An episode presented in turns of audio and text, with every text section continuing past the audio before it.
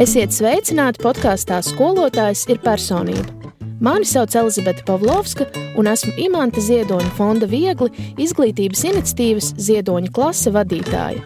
Šis podkāsts iedvesmo un atbalsta skolotājus, kā arī jebkuru citu klausītāju caur jēgpilnām sarunām ar mūsu īpašajiem viesiem. Labdien! Labdien. Uh, labdien, prieks uh, jūs redzēt uh, skolotāju atvaļinājumu laikā, bet kā mēs tikko ar klātienes viesiem runājām, ka vēl līdz galam nav tas atvaļinājums, jo tomēr ir arī izlaidumu laiks, kas šajā gadā arī ir ārkārtīgi dažāds. Prieks redzēt tādā mazā pulkā, bet šoreiz klātienē, un arī sveiciens visiem attālinātajiem viesiem kārtējā ziedoņa klases sarunu ciklā vakarā skolotājs ir personība. Šodien ir īpašs vakars, jo mēs esam Murjāņos, Imants Ziedoņa muzejā. Uh, jo šīs ir mūsu otrās mājas, jeb uh, vasarā mūsu pirmās mājas. Tad uh, no Rīgas mēs atbraucām uz Mūrjāņiem, lai pavadītu šo vakaru. Un uh, var dzirdēt, kā ārā ļoti skaļi līst lietas. Mēs tieši iemukām mūsu klētiņā, mūsu patvērumā. Un šodien ļoti zīmīgi arī Mūrjāņos mēs runāsim par to, kā personību ietekmē vide un tieši precīzāk arhitektūra. Uh, tāpēc mūsu šo, šī vakara ciemiņš ir arhitekts Jānis Dripe.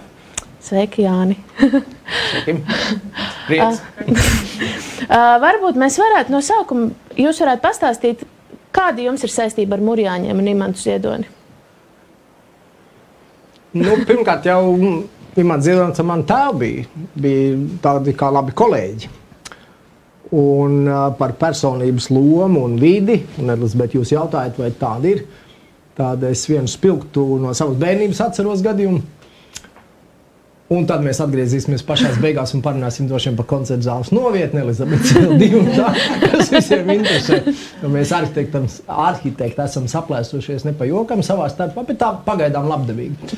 Nu jā, bet tad um, es biju tāds, tāds puika un gāju skolā un uz Ēriku klintīm gribēju būvēt lielu viesnīcu. Un Ēriks Klints viena no skaistākām gaujas līkumiem.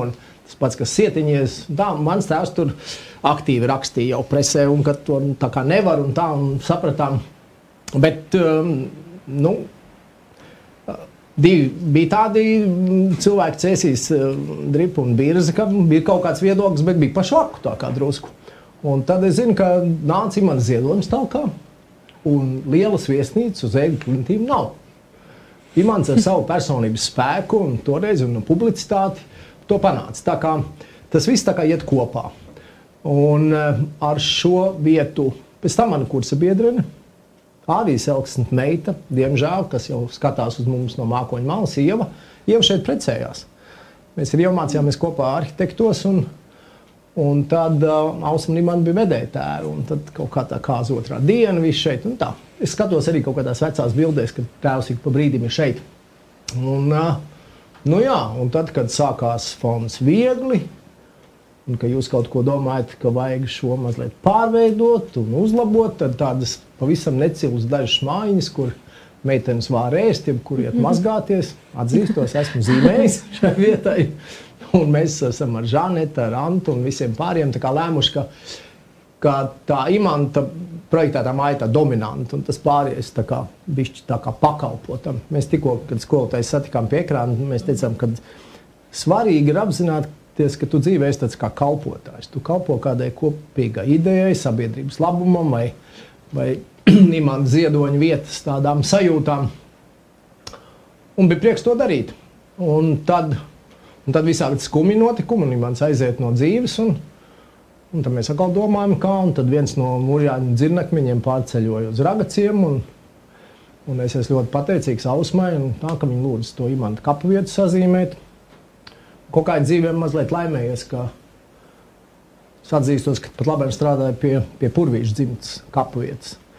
Mēs ar Pēteru, atvainojot pie purvīša, pie stradiņa. Viņi ir blakus purvīts un stradiņa blakus purvīt. Jā, purvīt mēs ar, ar Rojālu Feldbergu taisījām kopā labus labu laiku atpakaļ. Tagad ir stradiņa dzimtas aktualitāte, un viņi ir tieši purvīti kaimiņos. Mēs ar Pēteru Stradiņu un viņa sievai ļoti jauki komunicējam. Cerams, ka rudens pusē būs tās vietas sakoptas. Nu, tā arī ir imanta vietu. Nu, tā. Es gan aizrunājos, bet, Nē, tas ir. Mēs, tāpēc, mēs šeit ievadam. esam, lai sarunātos. eh, Lai sarunātos jā. Eh, Jūs jau ieskicējāt par to zīmēšanu, par to arhitektu ceļu un, eh, un par satikšanos ar ziedoni. Kāds ir jūsu ceļš uz arhitektūru? Kā jūs, kā jūs nonācāt pie tā jau, jau sen, par, jau no viesnīcas uz ērgu klintīm, vai tas, kā tas ceļš aizved līdz tam? Nu, tas jau bija vairāk tāds tēva darbiņš, bet forši, ka tā viss tā labi notikās.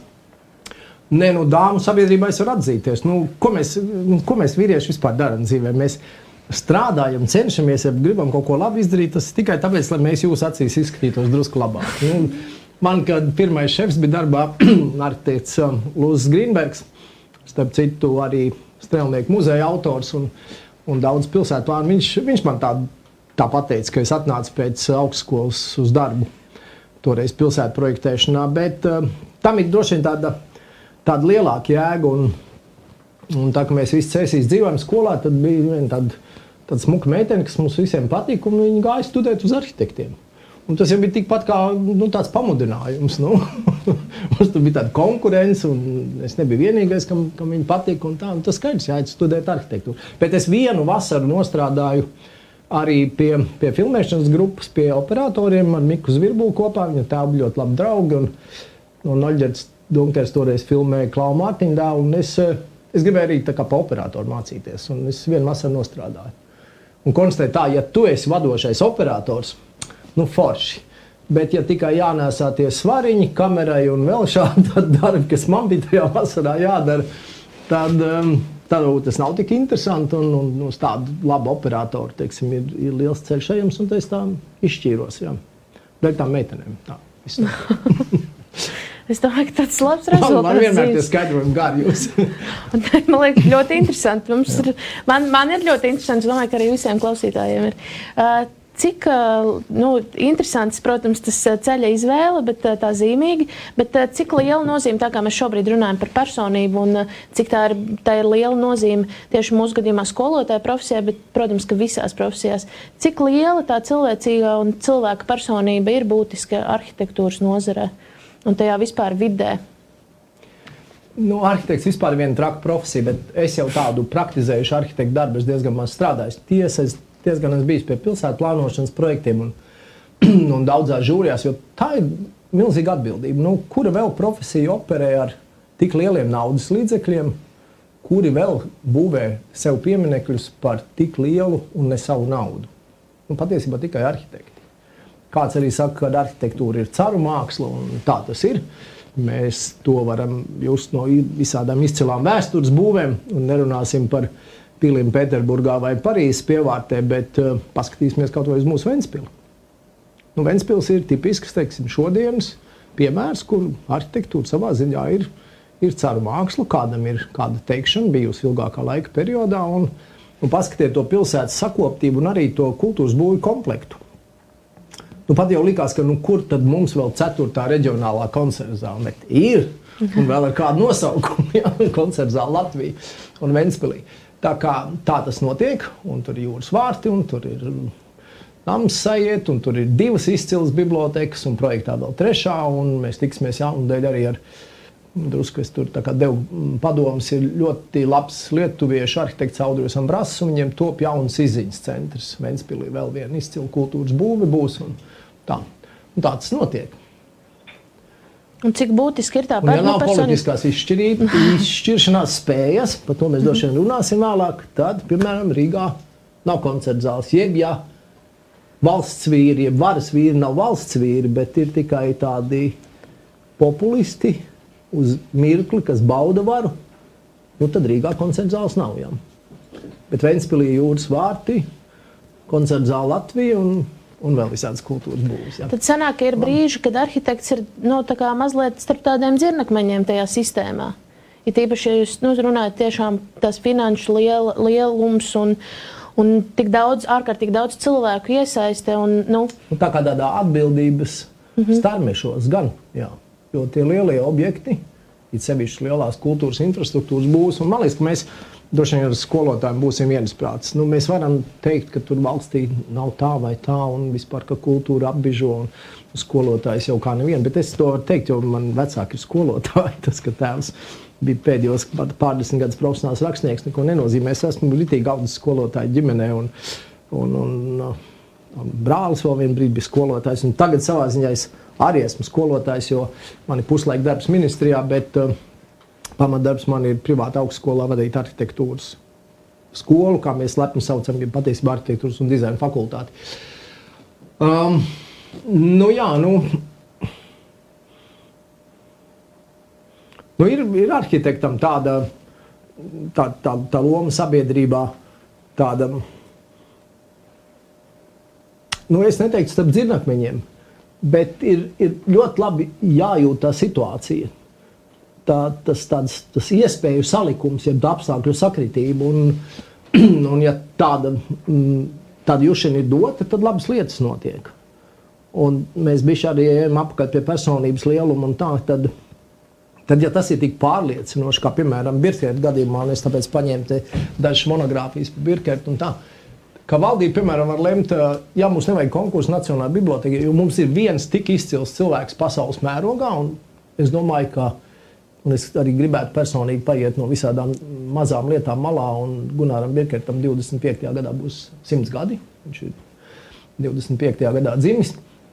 Un viss tā dzimtas vēsture, Antons Birkerts, Pēters Birkerts, Mērija Saules Lēna. Un, un mēs varam runāt drusku, kā, kā tā, nu, tā izcelsme, tas kultūras fons veido to personību. Nu, ja mums ir tāds cilvēks, kurš ir kopā ar Nacionālo biblioteku radījis 21 izcilu biblioteku, pārējais ir Amerikas Savienotās valstīs, tad, protams, tas ir pamats valdībai lemt. Mums viss ir skaidrs, mums ir tāda izcilība šajā jomā, mēs viņam uzticam. Pārējos gadījumos, protams, tā ir, ir sacensība. Un sacensība atkal ir tāda drusku egoistiska. Atceramies teiksim, tādas divas lielas lietas kā brāļu kaps vai brīvības pieminiektu un, un, un Kārla Zāle. Vinnē. Toreiz bija baigā greizsirdība. Tur zaļkauns visi, kā, kāpēc divi tādi lieli objekti? Un, Kārlis Zāle, kur mēs tagad asociējam ar Valmieras aktierus, teiksim, strādu un kaut kā. Viņš saka, bet ja tu esi tik labs un spēcīgs, tad ņem to brīvības pieminekli, tos brāļu kapus. Un ja tu nevari, tad labāk pastāv klusu. Un tā, tas ir tas personības talants, lielums un viss. Un, un mums ir laimējies, ka, piemēram, mēs arhitektūrā nu, varam runāt par dažām izcilām personībām. Droši vien arī, ja tas jums būs interesanti, mhm. atgriezīsimies pie tā. Jā, noteikti. Man liekas, interesants tas sasaistīts tajā arhitektūrā, ko jūs teicāt, tā jušana. Man liekas, tas skolotājiem arī ir just visu laiku. Tur jābūt starp, starp sistēmu, vecāki, bērni. Tur ir visu laiku tāds tāds, tāds manevrēšana bieži vien starp dažādām pusēm. Kas ir jūsu lielie dzīves skolotāji? Vai jau pieminētie šie lielie cilvēki, vai varbūt ir vēl kāds īpašs skolotājs? Kas nu, varbūt nav bijis skolotājs. Tēzi, kad, man liekas, ka skolotāji ir ar arhitektiem diezgan līdzīgi, jo, jo tiešām jūs arī esat starp tādām vairākām interesēm. Un, un arhitektam tā pasūtītā interese, paša ambīcija, gala rezultāts, tehniskie paņēmieni, vēl kaut kāds sabiedrības vērtējums, tā ir tāda mūžīga sacensība. Es domāju, ka kaut kur tas, tas ir drusku līdzīgi. Uh, man, bija, man bija ļoti jauki vecāki, skolotāji. es, uh, man nebija nekāda ilūzija, piemēram, kas notiek skolā, jo, jo man tēvs draudzējās ar manas skolas skolotājām, un, un ja iepriekšējā dienā skolā bija bijusi balīti, tad, tad es, piemēram, gāju nākošajā dienā uz skolu zinu, Es zināju, kur skolotāji ir, ir uz galda dejojusi, piemēram, iepriekšējā vakarā. Bet es, es kaut kā tik sakarīgi to uztvēru, ka skolotāji ir tādi paši cilvēki kā, kā, kā mēs un vispārējie, un ka tā ir viena grūta un atbildīga profesija. Un, un tā nu, forši. Un, un, un vēl tā laime, ka manī vecāki geogrāfijas skolotāji bija. Un līdz ar to mēs, mēs ļoti daudz ceļojām. Un, Un tā ir kamčatka un visādi tāda, tādas eksotiskas lietas. Un mēs esam gājuši tēvu māti kopā kājām lielus kilometrus. Jā, man kaut kā laimējies. Man ir, man ir labi, labi dzīvē partneri. Man ir, man ir visādi interesanti darbi piedāvāt. Es nezinu, kāpēc. Es drusku pastrādāju arhitektūrā, man piedāvāja vadīt arhitektu savienību. Tad es drusku to darīju. Tad vienā brīdī nāca Birkaus pretī un teica, Klaud, tu, tu negribētu pievienoties valdībai par kultūras ministru, jo Pauls ies točni prom. un, Un viņiem tur bija viltība. Viņi Pauls jau, protams, uzmet lupu, jo viņi apvienoja toreiz izglītības ministrijā kultūras vienu brīdi. Un, protams, ka Pauls pateica, ka viņš nekāds otrais ministrs nebūs teiksim, kaut kādā lielā tur salikumā. Nu, es, protams, tādu tā kā. Ai, tā bija vēl stilīgi. Bija ā, visur arhitekti iemaisīti pareizi. Jo um, Vilku arī Andru uzrunāja tam pašam amatam. Un mēs satiekamies, Birkets atbrauc uz Rīgu un jābūvē tā biblioteka, vēl tur baigi pie horizonta ir, nekāda īsti nebija izlemts. Un mēs sēžam tādā kafejnīcā, tāda bija ārba, toreiz bija to interjeru taisījis, tagad viņi ir kaut kāds tur rezīts miglā, vairs ne pēc kā neizskatās, bet toreiz bija diezgan stilīgi, tāda violēta. Un, uh, Un mēs sakām, Gunāram, Birkertam, zini, Gunār, nu, vajag jocīgi, bet mums abiem ir kā, lūgts padomāt, vai mēs negribam pretendēt uz kultūras ministra amatu. Un Birkers teica, nu, padomājiet labi, padomājiet labi. Andri, tu tikko esi kļuvis par bibliotekas direktoru. Ja tu aizies par ministru, nu, būs cits direktors. Ja Jānis aizies, nu, viņš jau vienmēr būs arhitekts. un kaut kā nu, tā mēs tā puse humoru. Un viņš saka, un zini, tu jau, Andri, par to biblioteku cīnīsies šā vai tā. Jānis būs ministrijā. Nu, varbūt mums tā biblioteka drusku tuvāk pienāk tā būvniecība. Un tā mēs pajokojām, un varbūt savā ziņā Gunārs Birkets izšķīra, ka man bija jāņem vēl viens amats. Un tad, kā strādājot ministrijā, tad kaut kā tur iznāca tā, ka es tā kā normāli sapratos tiem kolēģiem. Un, Pēc tam ārlietu ministrs tas vispār bija ekskluzīvs piedāvājums. Viņš saka, nu, mums tā kā visi tie jaunie karjeras diplomāti pa jauniem, lai viņi sūtītu pa vēstniekiem. un, Un bija tāda kā iespēja braukt uz Zviedriju. Nu, tas, tas jau bija fantastisks piedzīvojums. Jā. Nu, jā, un tad es gribēju atgriezties profesijā, un tad atkal bija arī vēl viens fantastisks piedāvājums. Bija kļūt par pilsētas arhitektu. Tas amats tika atjaunots, bet, nu, kamēr bija Aksēnoks un Birks, mēs ļoti labi strādājām. Bet, nu, ar, man jāatzīstās, ja kāds ir mm, saskaņas vēlētājs, bet ar Nilu, ar Nilu mēs, mums te ceļš šķīrās. Un paldies Dievam, atbūt. Jo viņam bija ļoti, viņam bija ļoti izteikti varas vertikāli. Un viņš teica, nu, tu dari savu darbu, bet būs brīži, kad tev būs jādara tā, kā, tā kā būs jādara. Un, un es teicu, ka tā nebūs, ka profesionālais viedoklis man paliks savs. Un, un tā, Nils Bezolīts, viņš pagaidīja, kamēr man līgums beidzās, tas piecu gadu iedevu puķu pušķi un, un sarkanos vākos pateicību.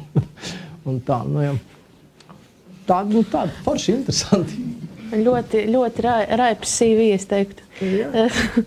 Atgriežoties. Es gribu teikt, ka arhitekti ir tikpat labi kā skolotāji visādās profesijās. Tā. Jūs pāanalizējat, es arī lasu tādu kursu visām fakultātē, kurus bērniem stāstu, ka nav tā, ka viņi ir iekopsulēti, ka viņi tikai mājiņas zīmēs. Arhitekti dara visādus darbus. Labi, mans piemērs arī tāds. Tā ir sagadījies. Bet pasaulē ir. Un es Elizabetei pirms mūsu sarunas teicu, Izraels premjerministrs Netanjahu. Viņam ir uh, Harvardas maģistra grāts arhitektūrā. Toms Forts, modes dizainers, ir arhitekts pēc savas izglītības. Pako Rabāne ir arhitekts pēc savas izglītības. Uh, Pink Floyd divi studēja arhitektūru, tā ka viņiem slavenais gabals Siena, The Wall, patiesībā ir arhitektūras manifests. Pēc tam čaļiem nebija laika vairs ar arhitektūru nodarboties, protams. Tā kā ir ļoti daudzi arhitektūrā iekšā. Mm. Georgs Barkāns, izcilais uh, gobelēnists, ir arhitekts. Pēters Martinsons ir arhitekts pēc savas izglītības. Kurts Friedrichsons, Kurtam Friedrichsonam vienīgā izglītība, ko viņš nepabeidza, bija arhitekta izglītība. Un pirmā Kurta Friedrichsona personālistā tādā mazā arhitekta savienības torņa zālītē, Torņelā. Tā kā mums ir Latvija pilna ar interesantiem piemēriem, un pasaule ir pilna ar interesantiem piemēriem. Tā kā arhitekts ir diezgan, un, protams, viņš ir, viņš ir varbūt projektu vadītājs, viņš ir interjera arhitekts, viņš ir pilsētu plānotājs, viņš ir apjoma arhitekts, viņš ir skolotājs, viņš ir pētnieks un zinātnieks. Tā kā teiksim, tur Jānis Krastīņš mums sarakstīs 22 grāmatas, Lēniekam ir 12, un man arī dažs. mēs, mēs par Lēnieku kopā mums, mums ir baigais darba periods, tad mēs beidzam grāmatu, cerams, pēc pāris nedēļām par Liepājas arhitektūras simts gadiem.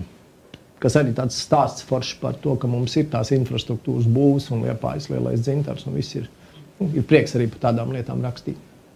Izklausās, ka arhitekti, tāpat kā skolotāji, ir ik uz soļu. Gan arī katrā ģimenē.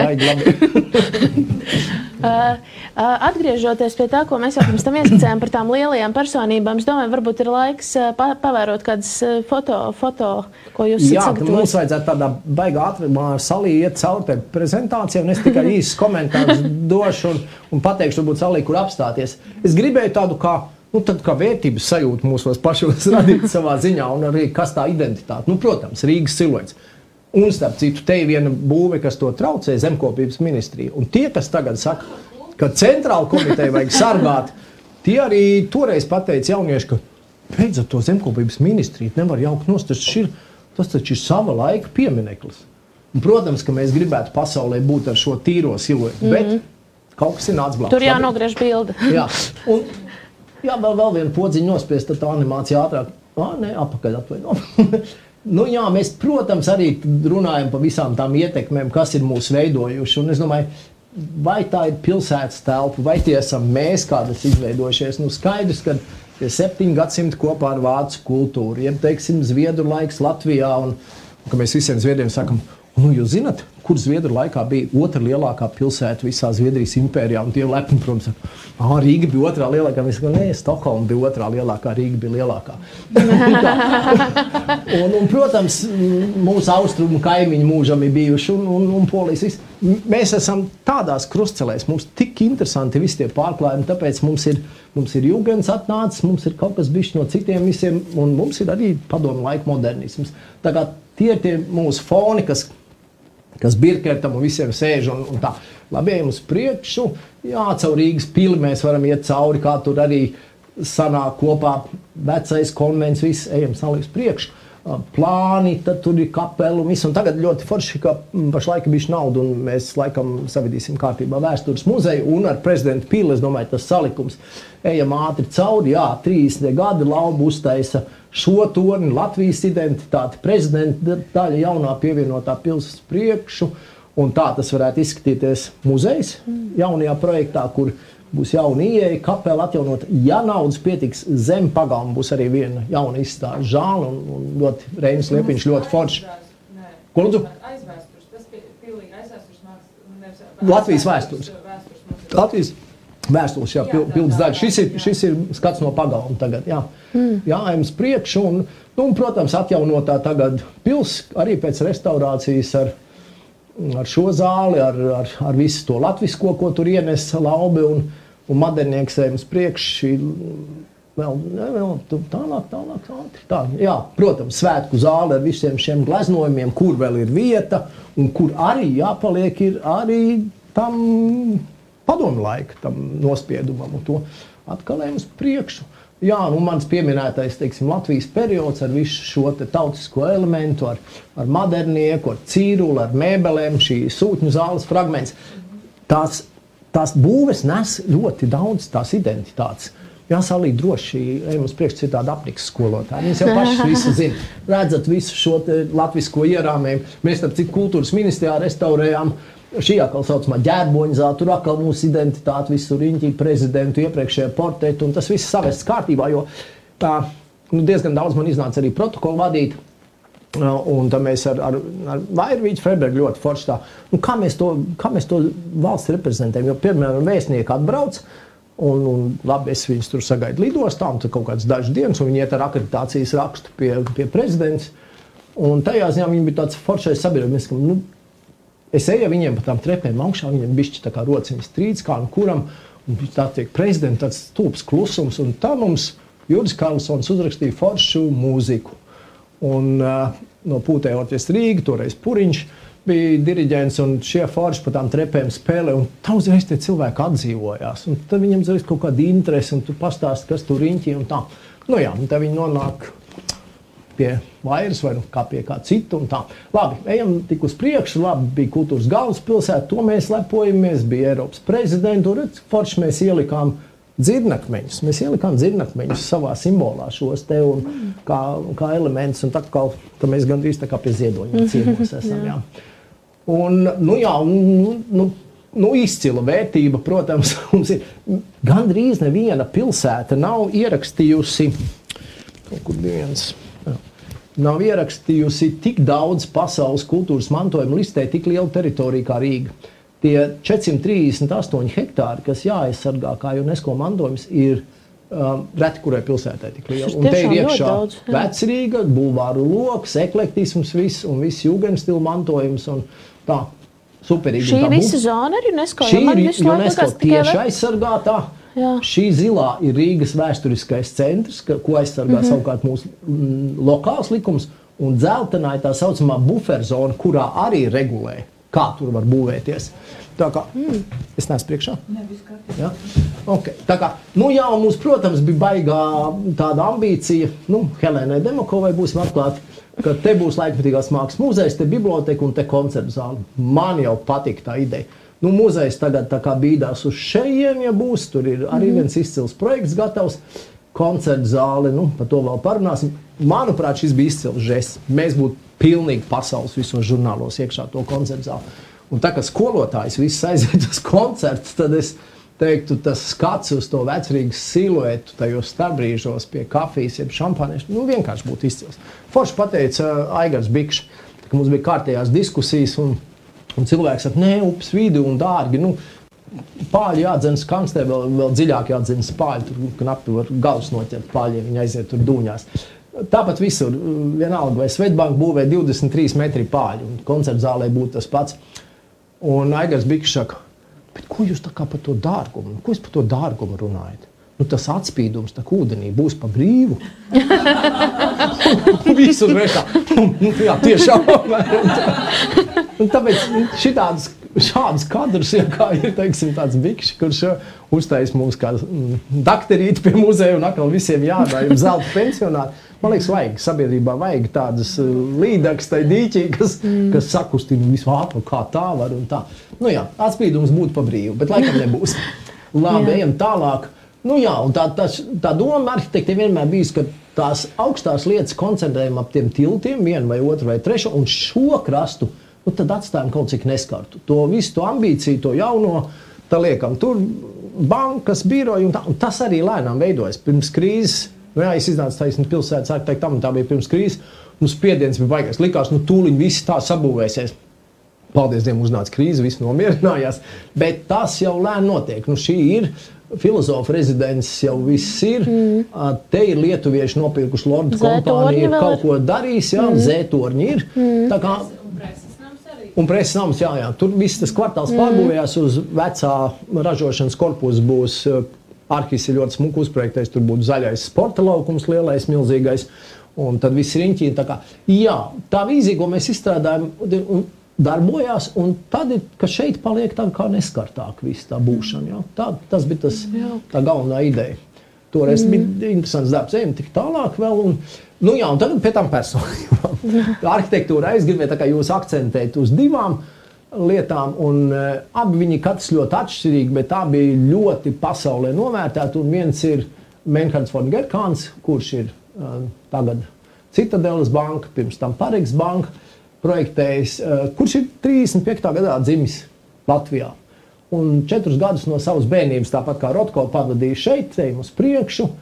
Uh, Man bija arī iespēja kopā ar kolēģiem, ļoti prominentiem, rakstīt grāmatiņu par vācu arhitektiem Latvijā. Es to jauno daļu rakstīju, un mēs to Pareks bankas, to, to zīmi un tonalitāti ielikām tajā grāmatas vākā ar caurcirtumu un tā zīmīgi. Kā, nu, kā tas ir gadsimtos? Mēs piedzīvojam kaut kādas 19. gadsimta otrā pusi visur operas būvēja lielos muzejus, arī mums 906. gads, tur, teiksim, 20. gadsimta sākums un, un, un tā. Uh, un mums arī bija Vācu teātris, tagad opera. Tad tagad nāk visam klāt augstbūves, ir apdrošināšanas kompānijas, bankas un tā, tās kļūst par dominantu. Līdz ar to mēs esam gājuši nevis tādu, tādu smalku attīstības ceļu, bet patiesībā mēs esam drusku tai komercijai savu dzīvi pakļaujuši. Tāpēc grāmatas vārds bija simboliski, tā komercijas zīme uh, pārklājās, un nākošā lapa ir operas interjers. Nu jā, Gerkāns Pēterbaznīcā ierakstīts baznīcas grāmatā 35. gadā nu, šo bildi, un, un viņš smuki savā 80 gadu jubilē atgriezās ar izcilu izstādi Pēterbaznīcā savām skicēm un projektiem. Un tagad ātri mēs paskatīsimies, tāds viņš izskatās, rītīgs tāds vīrs. Viņš saka, Birketam jūs iedevāt biblioteku. Jūs mani arī varējāt uzaicināt. Es arī varēju jums kādu lielu kultūras objektu. Nu, te ir koncepts viņam Parīgas bankai. Viņš paņēma šos četrus klucīšus, nākošo bildi. Viņš teica, jo tas ir tāds pats princips, kā vecrīgā otrā pusē četri tirgus tie paviljoni. Viņš saka, es, viņi sarunājās savā starpā un nevar nepiekrist. Nā, ejam uz priekšu, nu tāda Parīgas banka izstāsta, tagad citadela. Šī ir izcila māja. Tas ir Jūrmālā Buldura prospekts, Villa Guna kopā ar ar, ar Gunu Eglīti, Vincentu. Um, 2007. šī ēka ir pārsoļojusi gandrīz visas pasaules arhitektūras žurnāls. Kā tāds um, 21. gadsimta tāds atskats teiksim, uz tādu funkcionālismu, ja pagājušā gadsimta 20. gada modernismu, bet ļoti, ļoti smalka būve. Mm. Jā, mēs viņu domājam, ka vajadzētu ierakstīt pieminieku sarakstā. Ejam uz priekšu, uz priekšu. Nu jā, bet Gerkārnu visu pasauli pazīst Vācijas centrālā dzelzceļa stacija. Tieši pretī ir uh, ir Merkelē birojas gandrīz un tā. Tas ir Gerkāna darbiņš. Viņš ir izcils būvs, viņš ir sabūvējis sporta būvis un, un tā. Skatāmies, jā, ejam uz priekšu, jā, tā izskatās stacija iekšpusē, izcils objekts. Um, Ķīna, Beidžina Nacionālais muzejs, autors Menkārds Forgerkārds, Rīgā dzimušais. Tā kā mums ir jālepojas ar tām personībām. Ejam uz priekšu, jā. Vietnama, Hanoja, Nacionālais muzejs, Gerkāns autors. Jā. Uh, nu, tad šis vispār unikāls piemērs, tad, kad mēs ar Gerkānu par kaut ko runājam. Viņš saka, jā, jā, tagad man, Ķīna, man tāda pilsēta jāprojektē Ķīnā. Mēs tur iestādījām tikko miljonus divsimt tūkstošu koku. tā, es saku, nu, jau mums Latvijā iedzīvotāji drīz apmēram tā būs. Nu, jā, un tad mēs vēl tādu mākslīgu, tur izrakām tādu ezeru centru. Nu, jā, tur, nu, jā, cik tur tie miljoni būs, tā pilsēta jau attīstīsies. Nu, tie mērogi vienkārši fantastiski. Tas viņam tāds milzīgs projekts, un mēs redzam, kā tas projekts attīstās. Tā tā Lingangas, tā, tā pilsēta Ķīnā un te viss tās administrācijas. Un arī tajā pašā pilsētā viņam jaunais. Jūn... Tā ir bilde vai tā ir šī foto, ne, bet tā datorgrafika? Iepriekšējās, jā, bet šī tās ir bildes. Šī ir bilde, jā, jā. jā. jā bet tie, jā. Tā tā no jauna radīta pilsēta? Jā, tā ir pilnīgi jauna pilsēta Ķīnā. Jā. Un, Kā tukšā vietā uzbūvēja iestādi. Kaut kas jau varbūt bija apakšā. Nu, Ķīnā Bet, principā, jau, nu, jā. jau vienmēr kāds wow.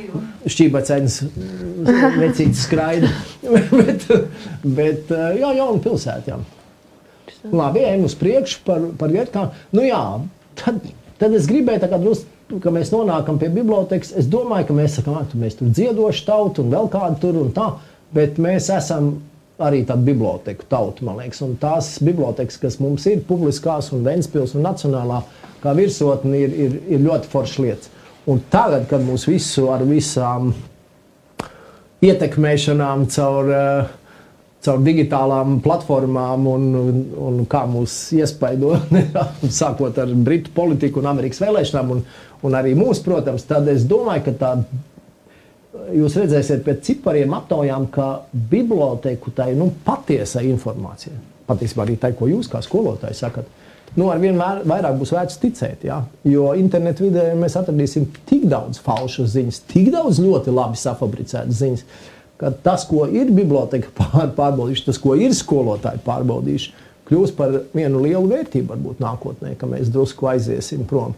Nu, teiksim, Reinis Suhānovs izcēlās režisors, saka, viņš saka, es ceru, ka pienāks brīdis, ka mani bērni smiesies par to, cik mēs daudz tajā ekrānā skatījāmies. Viņš saka, un es jau tam trenējos. Ja? Es mēģinu abstraktēties no, no tā. Nu, jā, tas par bibliotekām. Nākošais, jā, nu tad, principā, nu, pusnācija, vairāk kā puse lietotās bibliotekas. Ja? Uh, spiežam to podziņu, tur pilnu. Un, un tad uh, jā, tās animācijas tā kā lēnāk, nu labi, mēs jau varam, jūs tikmēr varat kaut ko arī parunāt. uh, un kas notiek, nospiež vēlreiz? Jā. Nu jā, redziet, cik liels procents uh, uzskata to par patiesu informāciju. Ja?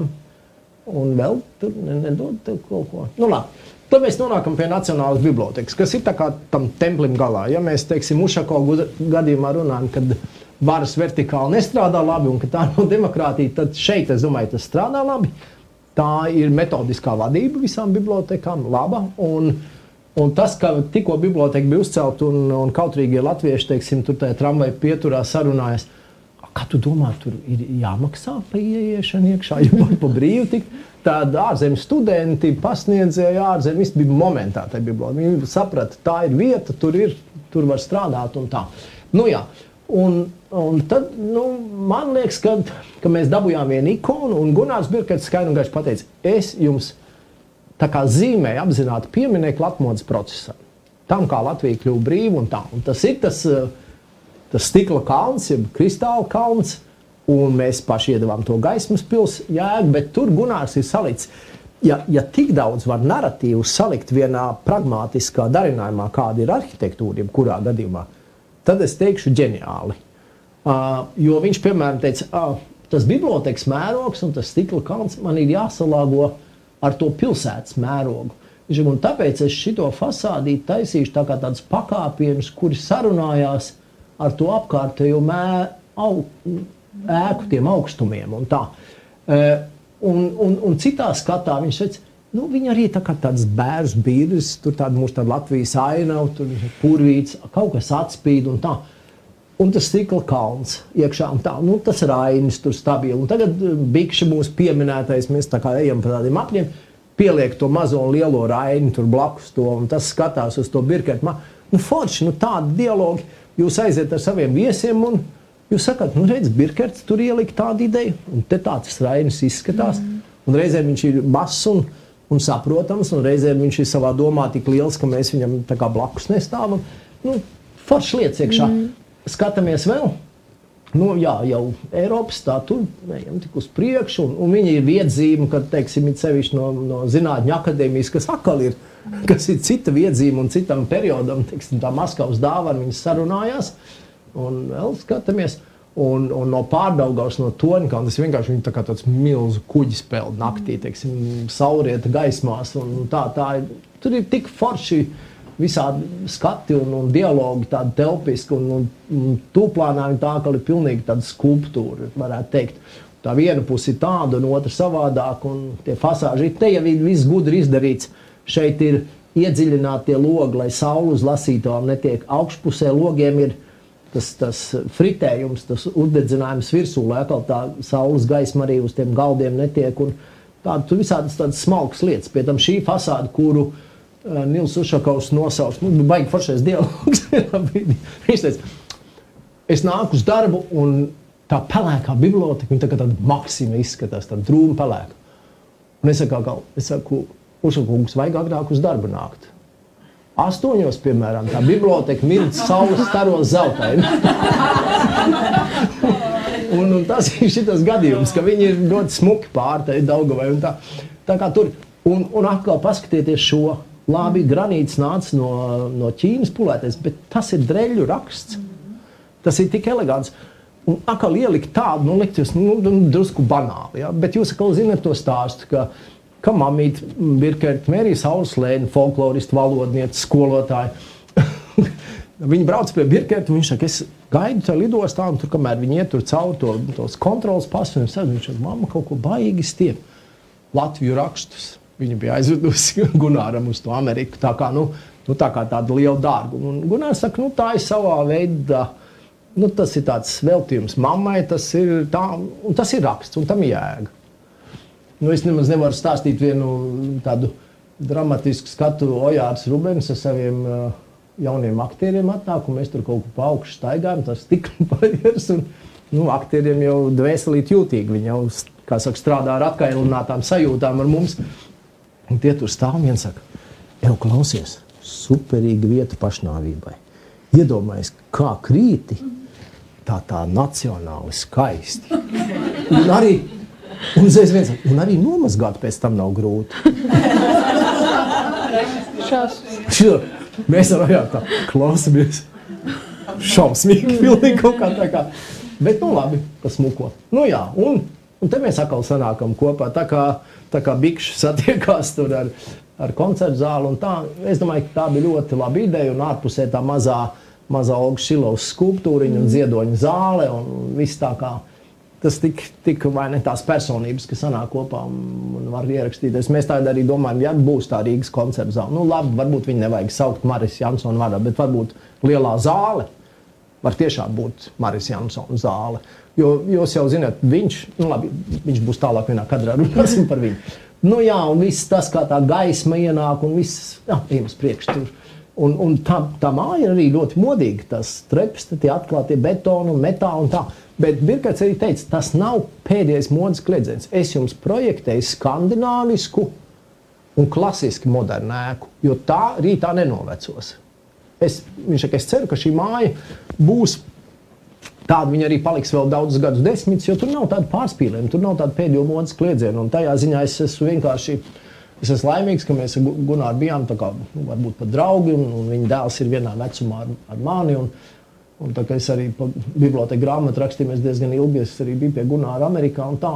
Jā, ka viņš ir nu, ļoti, ļoti cilvēcīgi foršs salicis. Tajā ziņā, ka jūs dzirdat dažu manu kolēģu tur par to bibliotēku izteikumus, es necitēšu par okupācijas muzeju, ko tur mēs varējām rīt rādio pārēdēs. Tā cilvēcētāta sabiedrībā nedara. Teiksim, Alvaram Alto arī pēdējie darbi, teiksim, Esenas opera vai, vai, vai baznīca Itālijā, nu, nebija varbūt tie izcilākie. Viņš bija, varbūt, tas bija viņa mūža nogala, bet, bet tad ar cieņu viņas viņa skolnieki pabeidz meistara darbus un, un, un ar cieņu. Nu, mums, nu, Gunāram patiesībā pēdējie gadi bija dēļ tā okupācijas muzeja visām tām batālijām, kur starp citu lielais, lielais režisors fonā bija Nils Ušakovs, kurš mēģināja kavēt visu, ko vien var, kā kavēt okupācijas muzeja būvniecību, un mani kolēģi uz to veikli uzrāvās. Nu, jā. uh, un, kā jūs redzēsiet, to uzbūvētāji vienkārši tur samērā nevainīgs balts klucīts tukšajā vietā, līdz grēcinieku ielai būs klāta. Nu, jā. Bet, eh, bet Nacionāla biblioteka ar dažām detaļām, par kurām var strīdēties, tomēr mums kā nācija ar tiem visiem simboliem, ko mēs tikko izrunājam, kā, kā vienkārši izcila vieta izziņai. Un tā, es domāju, ka ir abs, absolūts iegūms. Arī tā grāmatu klātbūtne, tajā plauktā visur, kur ir daudz bibliotekas, kur tu grāmatu nejūti. Gunārs to izdomāja diezgan mm. viltīgi, tur ir tie spoguļi iekšā. Nu, jā, nu, jūs jau arī zinat visu to stāstu par. Es atļāvos te nobildēties pie grāmatas pats, nu, lai redz, ka tiešām tas atspīdums ir viss. Un, kad tu skaties no lejas, tad šīs grāmatas atsturojas tur, un tad ir dubultā tas. Mm. Jo tiešām pasaulē, tā kā Gunārs aizgāja, Tad New York Times nopublicēja lielu rakstu. Uh, mūs, ir, mūs ir atstājis viens no Amerikas Savienoto Valstu pēckara lielākajiem modernistiem. Tā kā viņš bija, bija absolūti tajā līmenī ierindots par viņu. Ir, Ah, es jau varu palaist par viņu ir septiņas monogrāfijas uzrakstītas. Es iedomājos 80. gados, kad Gunārs atbrauca un mēs ieraudzījām šādu grāmatu ar tik lielu uzrakstu, un Japāņu izdevuma. Tas bija tas sērijā Global Architecture. Tur, ja jūs atšķirsiet, tad nu, tiešām pasaulē izcils personības. Kaut kā sakrīt, ka vajadzēja būt pa Jornu Utsonu, pa Sidnejas operas autoru, laikam pirmai grāmatai, bet kaut kas aizkavējās, un patiesībā pa Gunāru iznāca pirmā, un tad tur tie visi pārējie, kuriem sekoja, un tā. Viņš bija, viņš Amerikas arhitektūras studentu aptaujās bija, bija pasaules top sešniekā minēts ar, ar visām milzu personībām, tā kā. Un tajā ziņā, ka mēs atkal atgriežamies pie mūsu tās latviskās mīlēšanas vienam otru.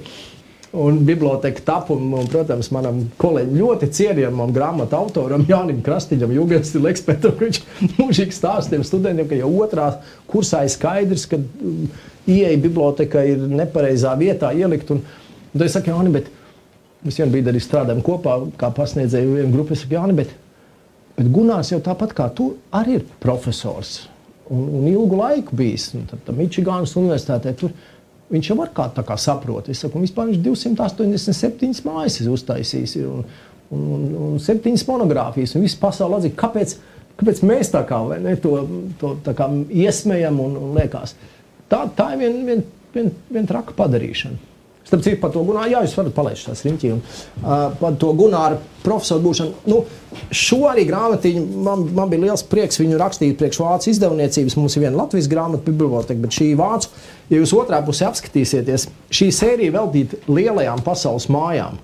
Un te ir sērijā 70 un cik un kaut kāda 70 cipariņi mūsu biblioteka.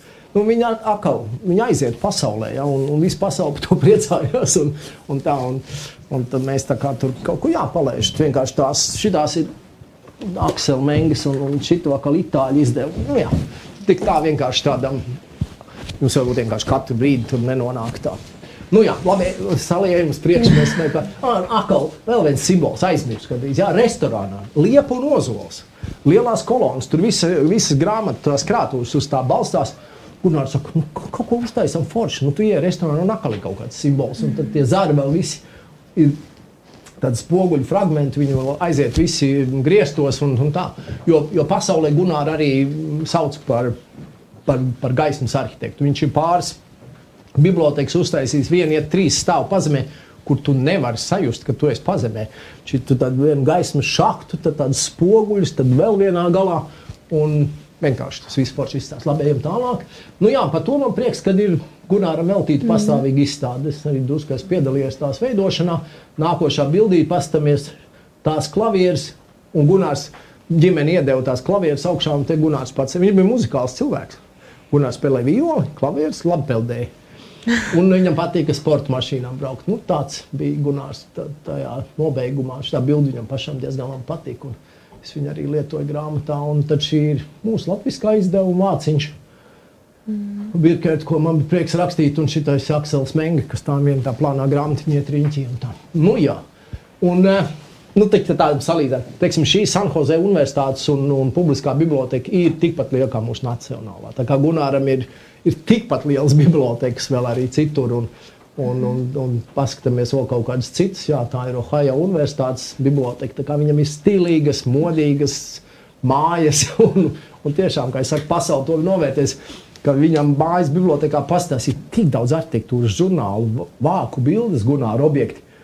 Tad viņš tā pats saka, viņš saka, tu jau biji baigi jaunais, bet tu zini, 70, 80 gados daži žurnāli stāvēja rindā, lai man māju uzliktu uz vāka. Nu, jā, es domāju, ka simboliski tie, tie septiņi gudrie kraukļi tur lidinās ap to biblioteku ir novērtējuši. Daba ir novērtējusi to. Mm. Labi. Tad no, no bibliotekas drīkst pie muzikas. Ir arī muzikas skolotāji. Nā, mēs runājam tikko pareizi. Jā. Jā, nu jā, tad mums ir, nu, tur jau vienmēr mainās, bet mums ir tur baigās bagātības visu, visu šo te. Jā. Un, un, un jūs jau zināt, ja parunā ar Nacionālo kultūras centru, tad, tad tā kā nemaz zudībā neiet. Drīzāk ir jaunas deju grupas, jauni cilvēki nāk. Es nezinu, pirms pagājušiem dziesmu svētkiem mēs ar, uh, runājam ar Signu Pujātu, un tā viņi saka, patiesībā nu, kvalitāte pieaug. Mm pat dejo labāk un, un dzied labāk un tā tālāk. Nu, jā, un tam visam vajag kaut ko, lai tas izpaustos. Un, un atkal Austrijas mailīte, Jurija Poga, Austrijas mailīte tagad jau ir listē starp 40 jauniem labākiem Eiropas arhitektiem, un, un mēs esam UNESCO listē ar, ar nemateriālo mantojumu, un, un tā ejam tik uz priekšu. Un forša ideja, ka Austrijam Mailītam ar visu ģimeni viņa vienmēr to sudraba bīrzu un tos dziesmu svētku scenogrāfijas ir, ir tapušas un tās Nu, jā, te jūs redzat to par to biržas struktūru un par, tiem, par to lapotni, un, un tad paskatīsimies, tā, tā, nu, jā, tā tas izskatīsies, ka te būs viss pilns, pilns, pilns, pilns. Un šis jau, jau ir realizētā mm. daļa, un tagad ir es ieliku dažas pēdējās bildes. Un tagad šī tā gada. Jūs esat jau bijuši estrādē? Mums vajag uztaisīt vienu sarunu estrādē. Paigi, labi. Nav jau nemaz tur tik vienkārši tā tikt. Nu, tur nav vienkārši tāpēc, saku, bet tas ir 510 atstarotāji un tā metāla struktūra. Un tiešām nu, viņi dabūja cauri to ideju, to sudraba birzu un tā. Uh, Protams, man bija viens kultūras ministrs, man tas, tas puslaika darbs, diemžēl, tur viens skolotājs bija uzrakstījis. Latvijas, nu, paskaidrot, kā tur kā tautas tērpies kopā ar to un tas un to. Bet autoriem un Austrum Marītim ir diezgan labi tie, tie pamatojumi, un tā es viņam tādu veselu garu uzrakstīju. Un es domāju, nu, būs atkal pretī tur muļķības un tā. Nekā un skolotājs bija uzrakstījis. Paldies, tiekamies dziesmu svētkos. tā, kā, tā kā nav tik traki. Nu, jā, tur ir tiešām, tur ir, nu, varētu teikt, no tā anglicismā sofisticētas metāla struktūras. Tās visas taisīja Ungārijā. 23 metru gabalu ceļoja visai Eiropai cauri, jo neviens cits, nu, mums nav tādu uzņēmumu. Mūsu inženieri, vācu inženieri, mūsu akustiķi, vācu akustiķi un tie, tie 510 tie, tie vairogi, kuram katram viņi katrs arī savādāk regulējumi. Nu, teorētiski vajadzētu būt skanēt tā kā nekad. Ja jau pagājušos dziesmu svētkos skanēja vislabāk. Kā bija? Kā, kā tur ir ziņās teica, ka viņi manuāli Uh, jā, tur būs, nav šī tā, te nav pulti. Jā. Nevar. Jā. Jā, jā. Bet, nu, protams, ka to darbs. nepārregulēs, to vienreiz ieregulēs. Būs kaut kādas testēšanas, un tā viņas noregulēs, un tā viņi arī stāvēs. Jā, nu, nebūs tā, ka nāks sieviešu koris un tā, jau tam korim tā. Nē, nē. Nu, būs viens universālais regulējums, bet to atkal savukārt viņi nevarēja izdomāt, ka būtu tāds ideālais uzreiz. Mm. Viņš ir ieregulēts tā, kā ir teorētiski paredzēts, bet um, iespēja tur bišķi piefrizēt to būs un būs akustiskie mērījumi, bet paskatieties uz šiem štociņiem. Jā, tur vairs neviens neģības. Tur var pūst ārā um, migliņu. Nopietni? Ūdens, jā, jā. Šitien ir katrā, Vau. katrā augšā ir tāds, un, un te forši tā kā ieslēdz viss tāds, tāds foršs nāk. Tāds. Nē, nu brīnišķīgi. Labi. Un, Īstais laiks dziedāt, kur Nu, jā, es vienmēr esmu teicis, ka mums ir baigi izcila arī tā izglītības sistēma, ka mums ir tās trīs akadēmijas galā un, mm. un mazās mūzikas un bērnu skolas, kas, kas, manuprāt, ja to var, un tas nav par naudu, nu tieši tur var kaut kāda maksājuma būt, bet tas nav, ka tā ir unikāla. Visu laiku mēs ah, tā ir ekskluzīva izglītība, par to vecākiem jāmaksā. Dievs pasargā, ja mēs to kādreiz sagrausim, tad mēs nebūsim vairs kultūras tauta. Tā nebūs, kas iet uz koncertiem, uz biblioteku un uz izstādēm. Tā jāskrienam tālāk. Nu, jā, un tas ir, nu, jā, un tāpēc mums ir šitie vīri. Jā. Nu, jā.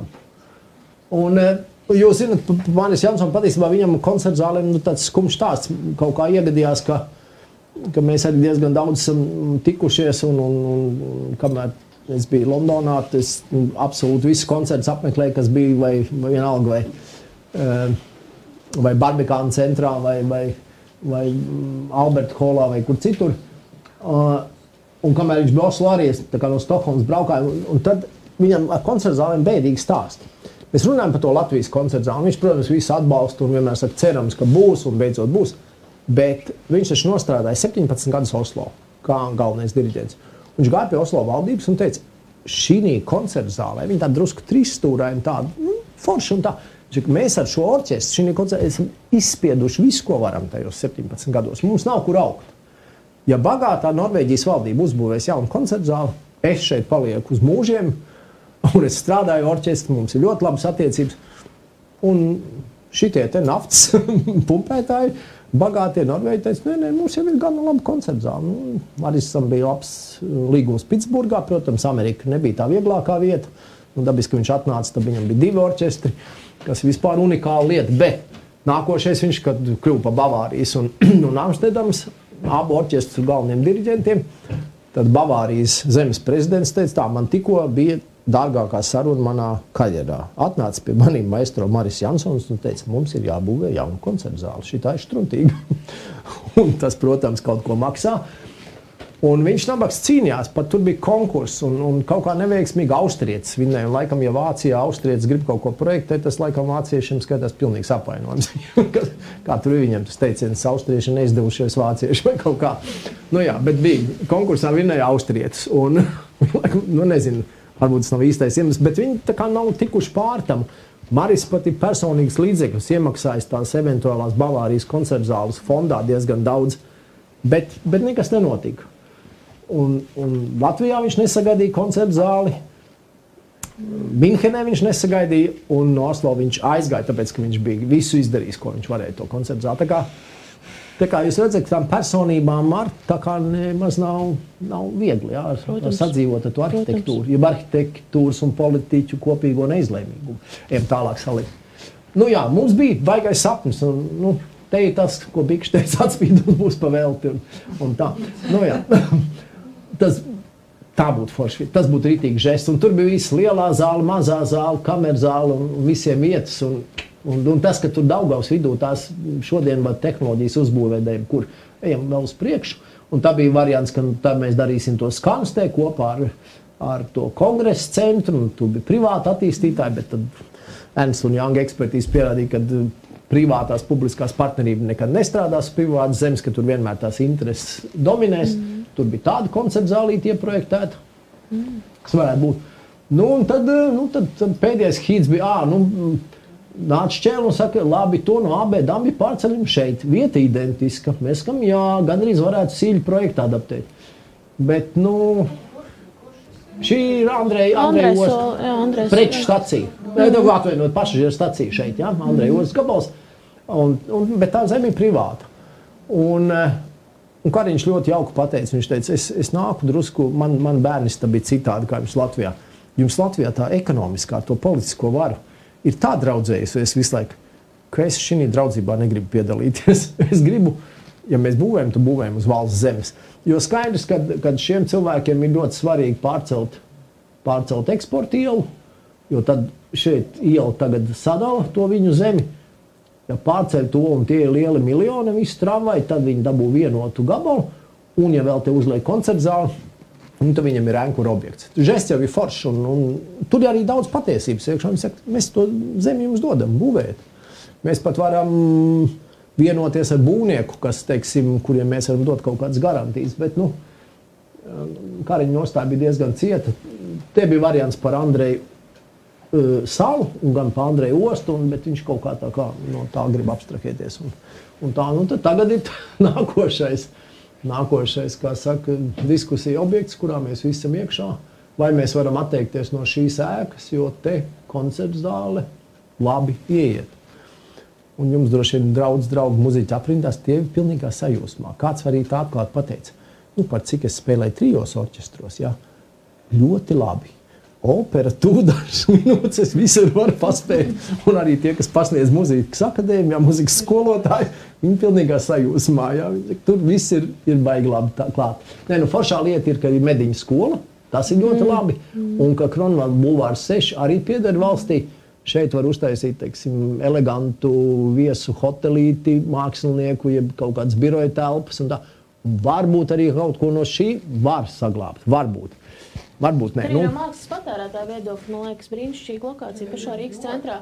Izcili. Nu, jā, un to arī Dārders saka. Viņš saka, pamēģiniet pārdot Rīgas nomalē labu uh, klasiskās muzikas koncertu. Nu, nav viegli. Mm. Jebkurš diriģents, viesmākslinieks, vies, viņi grib atbraukt, viņi grib dzīvot centra viesnīcā, tā. iziet vecrīgā, baudīt labu krodziņu un aiziet. Jā. tā. Un tas viss te ir. Un, un to, nu, tas būtu grūtāk jau, būtu grūtāk jau uz abiem dambja. Mm. Uh, šeit jau tas arī būtu gandrīz tikpat sasniedzams, bet nu, šī gadījumā ideāli. Ēka? Kas, nu, tad, uh, kā, Nu, ēka, ēka ir, nu, jūs zināt, ja jūs būtu, kā, kā bija Losam Augusts Eduardovičs, ja jūs būtu, kā saka, tajā laikā dzīvojis, jūs zināt, ka toreiz bija neierobežot partijas varu, viņi teica, mēs gribam tur parkā, un, un tā, toreiz bija, tur bija labākie materiāli un labākie celtnieki. 74. gadā māju uzcēla labi. Bet mēs zinām arī to otru stāstu aizmugurē. Teiksim, tā, ka mani kolēģi, daži, nu, tas ir modernisms, nu, saucamais padomu modernisms. Piemērs. Tā kā man daži kolēģi saka, oh, toreiz redziet, mūsu arhitekti domāja pasaules līmenī. un tā. Es varu jums pateikt, šī māja ir teiksim, gandrīz kopija plānojumam nu, mm, ar kaut kādu 90%. Tādu UNESCO māja Parīzē. Bet tikai tā interesantā lieta, ka to UNESCO māju uzcēla 58. gadā, bet šo 74. Nu, tad teikt plašai publikai, teikt, ka mēs arī tieši mūsu arhitekti bija tikpat avangarda domāšana, atvainot 16 gadu nobīdi. Un to, ka parunāt tiem tā laika arhitektiem, kas kopā projektē, viņi saka, protams, tikko mūsu kolēģi sāk projektēt cekas māju, tā viņiem bija speciāls status, viņiem bija ļoti labi darba apstākļi. Tad galveno arhitektu aizkomandēja uz Parīzi, tā laika vali, lai viņš apskatās UNESCO māju nosacīt. Nu, tā, tā kā mēs, mēs žiguļus kopējām no Fiatiem, nu, drusku. Nu, ir tā, nu, nebērsim atkal sev smilts uz galvas. Normāli foršs projekts tā laika, bet tas nav nekāds, nu, teiksim, tā nav nekāda unika, tā nav sēnīte. Tas nav Dailas teātris. Nu, biroja māja parkā. Nu. Nu, tā, tas mūsu arguments, ja Naurim, ko viņš saka publiski, un es arī, nu, ka tā tomēr ir slēgta ēka. Tā nav mums publikas lietošana ēka, tā ir biroja ēka. Viņa tāda ir projektēta, viņa tāda visticamāk paliks, ja viņu saglabās kā tā laika pieminekļi.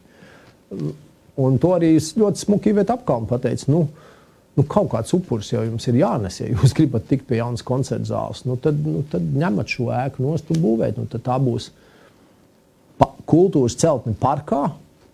Tāda ir opera, tāds ir kongresa nams, tāds, tā ir tāda pasaules praksa. Biroja ēka parkā nu, neizskatās pārāk labi.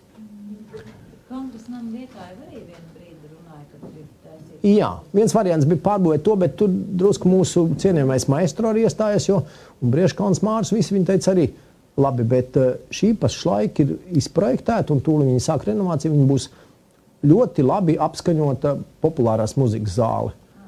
Un viņiem tas ritms ir tā, ka viņiem ir nepilni 200 koncerti gadā. Un es arī aizgāju taisni pie maistro, mēs vienu pēcpusdienu pasēdējām un Brieškauns Mārs un tā. Viņi saka, nu, nu tad vajag tādu atkal. Viņi saka, nu, vai jūs kāds esat gatavi celt populārās muzikas zāli? Saka, šī viss jau ir tāda iestrādāta. Nu, es tie tas maistro bija tas lūgums, nu nevajag ar vienu atkal izbojāt kaut ko citu. Tā kā te arī mums puiši saka, nu, liekiet tur modernās mākslas muzeja, bet tikko mums ir pabeigts, mums bija izcils konkurss, ko Abela Banka rīkoja, mums bija izcils arhitekts, britu izcelsmes, Sērs Davids Adžai, Melns, bet ļoti talantīgs, pasaulē pazīstams, viņam karalieni ir iedevusi nesen Sēra titulu. Viņš kopā ar latviešu arhitektiem pēc konkursa pabeidza projektu. Mums ir tehniskais projekts modernās mākslas muzejam gatavs. Viņu tikai vajag dzīvot. Un, un bērns bija atnācis ar, ar Teterevu atraitni uz ministriju un saka, mēs jums to projektu dāvinam. Nu, mēs esam problēmu situācijā, mums banka ir, ir iesaldēta. Viņi saka, mēs dāvinam jums valstī to projektu. Mēs esam ieguldījuši visā tajā procesā 4,17 miljonus eiro. Bez jebkādām pretenzijām mēs to jums atdodam. Ja varat būvēt, Līdz ar to arī likt šo pretī un teikt, nu, tagad te būs tas, ka tur nav ne projekta, nekāds zina, vai to var izdarīt, ka mums ir viens izcils projekts, ko mēs arī varam uzmirdzēt pasaulē. Nu tā, tā kā vispār mēs esam bagāti. Nu, laiks uh, iet straujiem oh, soļiem. Jau beidzies, strauji, bet tieši paldies par uzmanību. Jā, vasarā. es tieši, uh, tieši jā, nu, uh, es, man liekas, ka mēs te varētu tā runāt vēl ļoti, ļoti ilgi, jo tiešām ir jau paskrējusi vesela stunda. Un noslēgumā Jānis lūkšu Tev varbūt kāds eh, ne tikai jauku vasaru skolotājiem, bet vispār, jo klausoties, man liekas, tur ir tik daudz eh, to līdzību. Tajā, šeit arī saglabāt to iepriekšējo, bet domāt par jauno arī visiem skolotājiem ik, eh, ikdienu gan. gan Covid pateicoties gan jauno, jauno pārmaiņu izglītībā, pateicoties pārmaiņām, ir visu laiku tādā pārmaiņu priekšā. Tāpēc, tāpēc jā, varbūt kāds novēlējums, kādi ceļa vārdi atvaļinājumā un nu, jau jauniem mācību gadam. šis ir atvaļinājumam, bet jauniem mācību gadam un, un vispār skolotājiem. Ne, nu, labi, nevar jau banāli teikt, ka mums nevajag vienam otru apkarot, un mēs tiksim uz priekšu. Mums rītā būs divas darba grupas sanākt, un abi, abas puses viedokļi. Mēs mēģināsim kaut kur runāt par Elizabetes ielu. Es ceru, ka Inns Dalders uzņemsies to darbu grupu vadīt, jo, ja viņš to nedara, tad tas man būtu jādara. Nu, es ceru, ka mēs kaut kā runāsim. Un, un tajā sakrā man vienkārši tagad nu, ienāca tā prātā. Nu, nu, man liekas, ka kaut kā mēs, mēs reizēm tā kā. Ka, nu, to kopējo bildi vajag redzēt. Nu, mēs tā kā ieraugām, nu, ka tā muša ir uzkakājusi uz tā rāmīša, tā gleznē, bet to kopīgo bildi kaut kā tā kā neredzam. Mm -hmm. Ka kaut ko mēs upurējam, ka kaut kāds kompromiss ir kaut kāda lielākas lietas labā. Ka kaut kā tā, nu, tā kalpošanas funkcija, tas sabiedrības labums būtu jāliek augstāk par to tavu mirkli personības, personīgo viedokli. Varbūt vēlāk izrādās kļūdīgi kļūdai. Nu, tā kaut kā. To lielo bildi. Lielā bilde ir atslēga. Nu, li, man liekas, lieliski, lieliski ceļvārdi. Teikšu paldies gan klātienes, gan attālinātiem. Paldies, ka bijāt kopā ar mums! Aicinām sekot līdzi ziedoņa klases aktivitātēm sociālajos tīklos un noklausīties arī citus kartupeļu lauku radio podkastus.